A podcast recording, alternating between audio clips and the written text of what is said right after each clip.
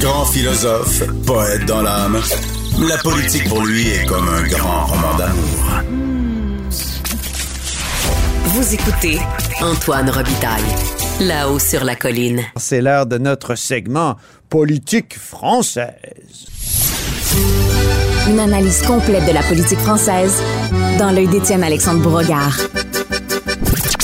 Alors ne cédons pas à cela Alors ils ne passeront pas Alors moi je n'en veux pas Le regard de Beauregard. Bonjour Étienne Alexandre Beauregard. Bonjour Antoine. Notre correspondant à Paris, accessoirement essayiste, étudiant en philosophie et sciences politiques à l'Université Laval. Il est en session d'échange dans la capitale française et c'est là qu'on le rejoint, évidemment, comme d'habitude. Parlons de la première ministre, ou il faut dire premier ministre en France, probablement, n'est-ce pas? Euh, Emmanuel Macron. C'est un débat qu'ils ont eu. Oui, c'est ça. Emmanuel Macron, donc, euh, qui l'a nommé, c'est Elisabeth Borne. Moi, je pensais que ça allait être Jean-Luc Mélenchon qui disait Élisez-moi, euh, premier ministre. ben oui, c'était son petit slogan pour les législatives qui approchent euh, d'ailleurs, mais bon, jusqu'à ce qu'il ait la majorité, si un jour ça arrive, c'est pas lui qui a le choix de euh, qui sera premier ministre. Non, ça se passe pas comme ça chez eux. A nommé Elisabeth Borne, comme tu l'as dit, qui est pas une figure très connue des Français, qui a d'ailleurs ben jamais été élue à un poste.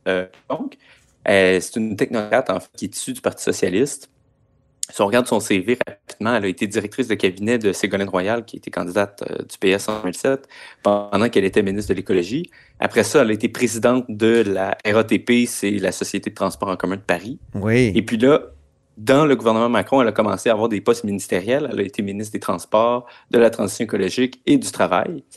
Et puis là, donc, elle a eu la vraie grosse promotion en étant nommée première ministre, ce qui fait d'elle la deuxième femme première ministre de l'histoire, 30 ans après Édith Cresson, qui a été là pendant un an sous Mitterrand, en oui. 91 et 91. On s'en souvient, oui. Qui n'avait pas eu un grand succès. Non, ça n'avait pas duré longtemps, manifestement. Donc, c'est la première première ministre, quand même, qui est issue de la gauche pour Macron, parce que ses prédécesseurs, Édouard Philippe et Jean Castex, étaient issus des Républicains. Ben oui. Et euh, elle en a profité euh, avec un moment symbolique dans son discours pour dédier sa nomination à toutes les petites filles de France. D'ailleurs, on a l'extrait. Et peut-être je voudrais euh, dédier cette nomination à toutes les petites filles en leur disant allez au bout de vos rêves. Et rien ne doit freiner le combat pour la place des femmes dans notre société. Oui, la rhétorique du rêve, aller au bout de ses rêves, c'est très américain, ça, Étienne Alexandre. Oui, peut-être euh, l'idée du rêve américain qui est un peu maintenant partagée partout en Occident. oui, c'est le rêve européen en l'occurrence. Euh. Oui, exactement, c'est ça, c'est le rêve européen. Donc, Parce que euh, je, je, dirais pas rêve français pour ce qui est de la Macronie. Et Mme Borne va poursuivre un autre de ses rêves parce qu'elle va se présenter pour la première fois aux législatives. Elle va être candidate, OK. Aux urnes. Et oui, dans la région du Calvados où apparemment un de ses oncles a déjà été maire, je crois. Bon, on a l'ancrage qu'on peut. Hein.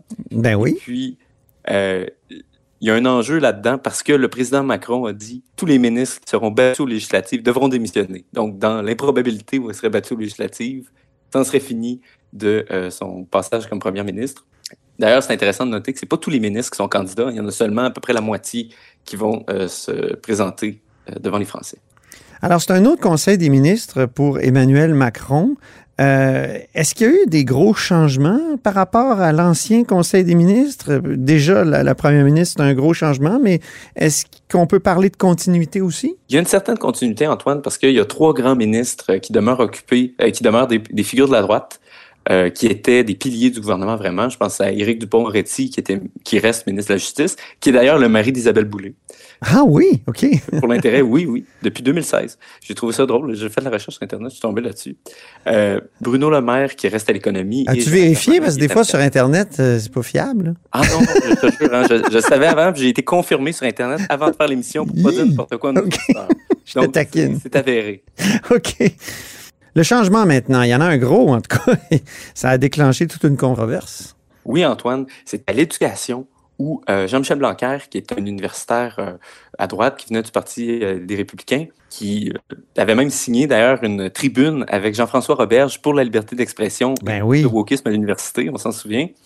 Il a été remplacé par son opposé absolu, Pape Ndiaye, qui est un universitaire décolonial, qui est associé au courant racialiste, qui l'a remplacé. Oui. Donc, ça, ça, a suscité vraiment beaucoup de controverses, particulièrement dans l'aile droite du, du, mouvement macroniste, mais surtout de la France. Euh, donc, euh, Monsieur Ndiaye, c'est un historien, et son parcours intellectuel, le moment qui l'a marqué, tu parlais d'américanisation, Antoine, c'est son séjour d'études aux États-Unis, où il l'a dit lui-même, je me suis découvert en tant que noir. C'est ça. Parce que euh, la philosophie, euh, disons, est différente quand même quand elle approche sur ces questions-là euh, versus la France, où les particularismes sont pas vraiment pas pris en compte, mais du moins pas considérés de la même manière aux États-Unis, où ils ont une, une importance particulière. Donc, il écrit après ça un livre qui s'appelle La condition noire et euh, c'est spécialisé dans l'histoire des minorités des États-Unis jusqu'à être nommé euh, directeur du musée de l'immigration par Emmanuel Macron. Et dans son livre La condition noire, M. Ndiaye prenait position pour euh, quelque chose qui n'est pas légal en ce moment en France, c'est-à-dire des statistiques ethniques sur la base de la couleur de peau.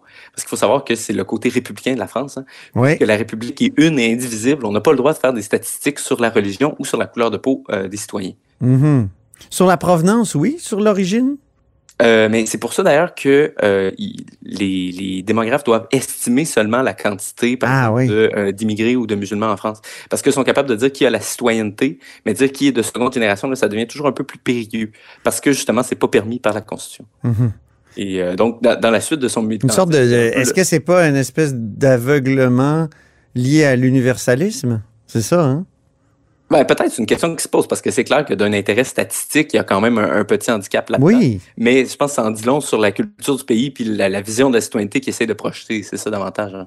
Et là, c'est comme tu le dis, lui, totalement en rupture avec cette, euh, cet esprit-là. Ah oui, tout à fait, parce qu'il a, fait un, un, militantisme quand même qui, qui est vu comme plutôt à gauche en France, considérant mm -hmm. leur, vision universaliste de la citoyenneté. Il a pris position à maintes reprises pour la discrimination positive. Euh, contrairement à son prédécesseur, il ne croit pas du tout en ce terme qu'on dit euh, l'islamo-gauchisme, c'est-à-dire le, disons la, la, complaisance de certains intellectuels et euh, partis de gauche envers l'islamisme. Mm -hmm. Puis il a aussi dénoncé le racisme structurel slash systémique en France que Macron n'a jamais reconnu, en critiquant aussi euh, la police, la brutalité policière, qui est un, thème qui est très en vogue euh, à gauche de la gauche aujourd'hui. Alors, euh, les gens de, autour de Mélenchon, là, puis son, son mouvement à gauche, ils doivent être ravis. Les NUPES. Ah, tout à fait. Ils étaient euh, au septième ciel. Ils ont dit euh, quelle bonne nomination. D'ailleurs, il y en a même qui se demandaient est-ce que Mélenchon aurait osé nommer quelqu'un comme ça à l'éducation? Parce qu'il y aurait certainement eu des levées de boucliers, là, un peu comme ce qu'il y a eu. Et puis, mm -hmm. c'est sûr que. Ah oui, ah oui, ça, c'est la... ça, c'est un phénomène en politique que j'aime beaucoup. C'est les, les, politologues, voyons, les politologues américains, ils appellent ça le syndrome Only Nixon could go to China. il y a seulement oui, oui, Nixon. Exactement si un homme de gauche avait ou un démocrate avait reconnu la Chine communiste, ça aurait créé un tollé. Mais vu que c'était Nixon, euh, c'était c'était accepté. Et ça arrive souvent en politique quand on joue contre son personnage. Donc Macron, banquier, euh, plutôt reconnu d'extrême centre, euh, est, là qui, qui, qui nomme quelqu'un très à gauche. Mais une gauche nouvelle en plus. Hein. Oui, oui, c'est ça. C'est pas la, la, vieille gauche du PS qui s'était un peu ralliée par défaut en marche. Là. Mais on peut voir quand même, si on, on met nos lunettes cyniques pour un instant, Antoine, oui. on peut voir que avec la montée justement de la fameuse NUPES dans les intentions de vote, il y a peut-être une tentative là de, de, faire des petits clins d'œil puis de dire qu'ils n'ont pas besoin de voter pour ces gens-là. C'est ça. Euh, pour avoir des idées très Ils sont déjà au pouvoir. Et voilà. Ah oui. Voilà. C'est ça, exactement. Il y a aussi une nomination qui est venue de la droite là, qui a semé la controverse.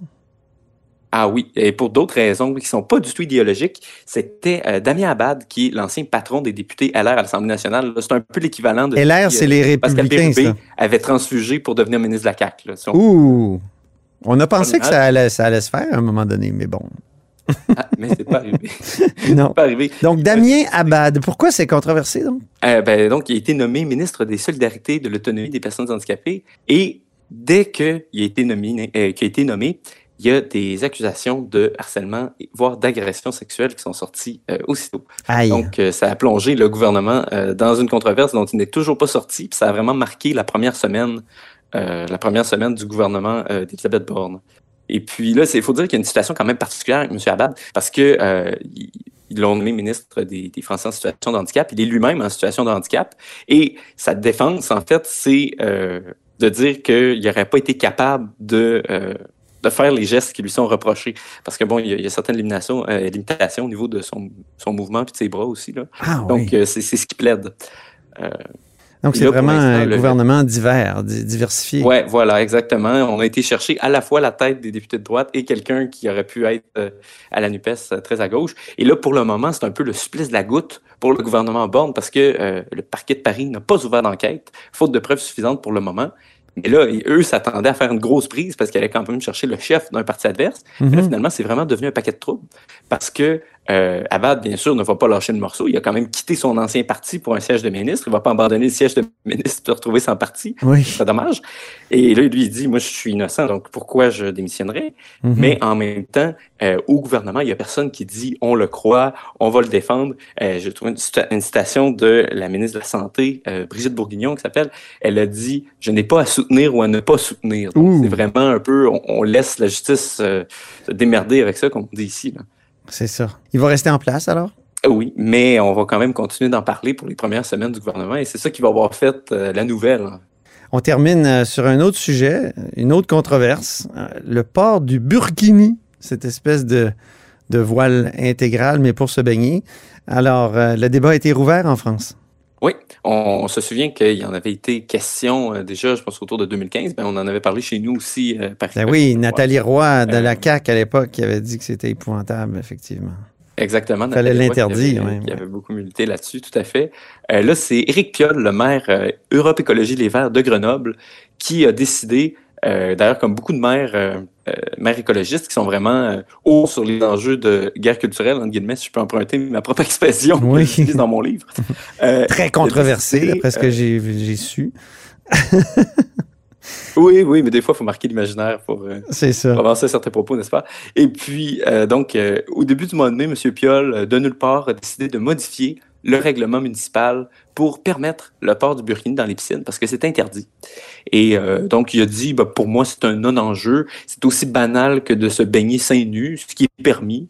Euh, je combats tous les interdits, mm-hmm. un peu comme le slogan de mai 68 d'ailleurs, c'est interdit d'interdire. Ouais, ouais. Euh, et là, il dit euh, encore plus, ce serait discriminatoire, une atteinte à l'égalité que de refuser l'accès aux femmes en burkini à la piscine. Donc, essentiellement, il dit, moi, moi je fais un progrès social. Et, Donc, il y a eu des réactions euh, très fortes, euh, je pense, à droite. Surtout à droite? Oui, particulièrement chez Laurent Vauquier, qui est quand même de l'aile droite des Républicains et qui est surtout président de la région Auvergne-Rhône-Alpes où se situe Grenoble. Et là, euh, M. Vauquier a fait une déclaration où il a dit pas un sou d'argent public de la région va aller à Grenoble si cette directive-là est adoptée. Oh, on la ligne dure. Ah oui, exactement. il y aurait beaucoup de subventions régionales qui auraient été coupées. Et puis, euh, même euh, le ministre euh, Gérald Darmanin, qui est ministre de l'Intérieur avec Macron, était opposé à ce symbole-là, de telle sorte que la directive, finalement, qui a été adoptée par le Conseil de ville, a été suspendue par la justice hier. Ben, voyons donc.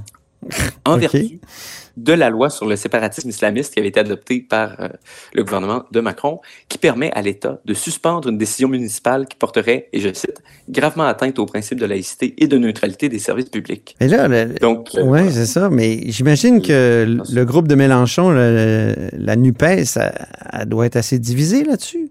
Eh, mais bien sûr, c'est toujours ça quand on parle des questions d'identité avec la gauche aujourd'hui. Oui. Euh, c'est une, une, vraie bombe euh, à retardement parce que euh, d'abord, c'est pas tous les gens à gauche qui sont d'accord avec ça. Je veux dire, si on parle aux gens du Parti socialiste ou les gens du Parti communiste, eux sont beaucoup plus euh, républicains, beaucoup plus laïcs que mm-hmm. les Verts ou la France insoumise. Et surtout, si c'est le sujet de la campagne, probablement que la NUPES va se trouver à ramer à contre-courant parce que c'est pas une majorité de Français qui sont favorables au port du Burkini à la piscine. Et d'ailleurs, ça a été remarqué par euh, une sénatrice du Parti socialiste, Laurence Rossignol, qui a traité M. Piolle de crétin Carrément. sur le plateau de télévision. dont on a l'extrait. Mais quel crétin? À, à, tout point Vous y allez comme ça Ah mais bien sûr.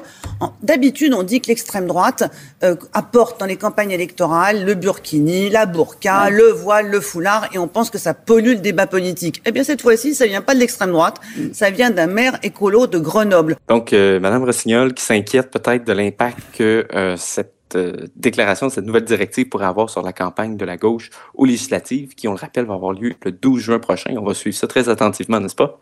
Ah oui, absolument. Puis, euh, Mme Rossignol du Parti socialiste, qui parti qui est cliniquement mort, on peut le dire. Hein? Il y en a qui n'aiment pas l'association avec la NUPES, en tout cas. Ah oui, mais qui essaye de revivre artificiellement justement à travers cette association-là. Ah, peut-être, oui, c'est ça. Ben, merci beaucoup, puis on va regarder ça avec intérêt le 12 juin. On s'en reparlera après. Super. Merci pour ce regard de beau regard. Et c'est ainsi que se termine La Haut sur la Colline en ce vendredi. Merci beaucoup d'avoir été des nôtres. N'hésitez surtout pas à diffuser vos segments préférés sur vos réseaux. Ça, c'est la fonction partage. Et je vous dis à lundi.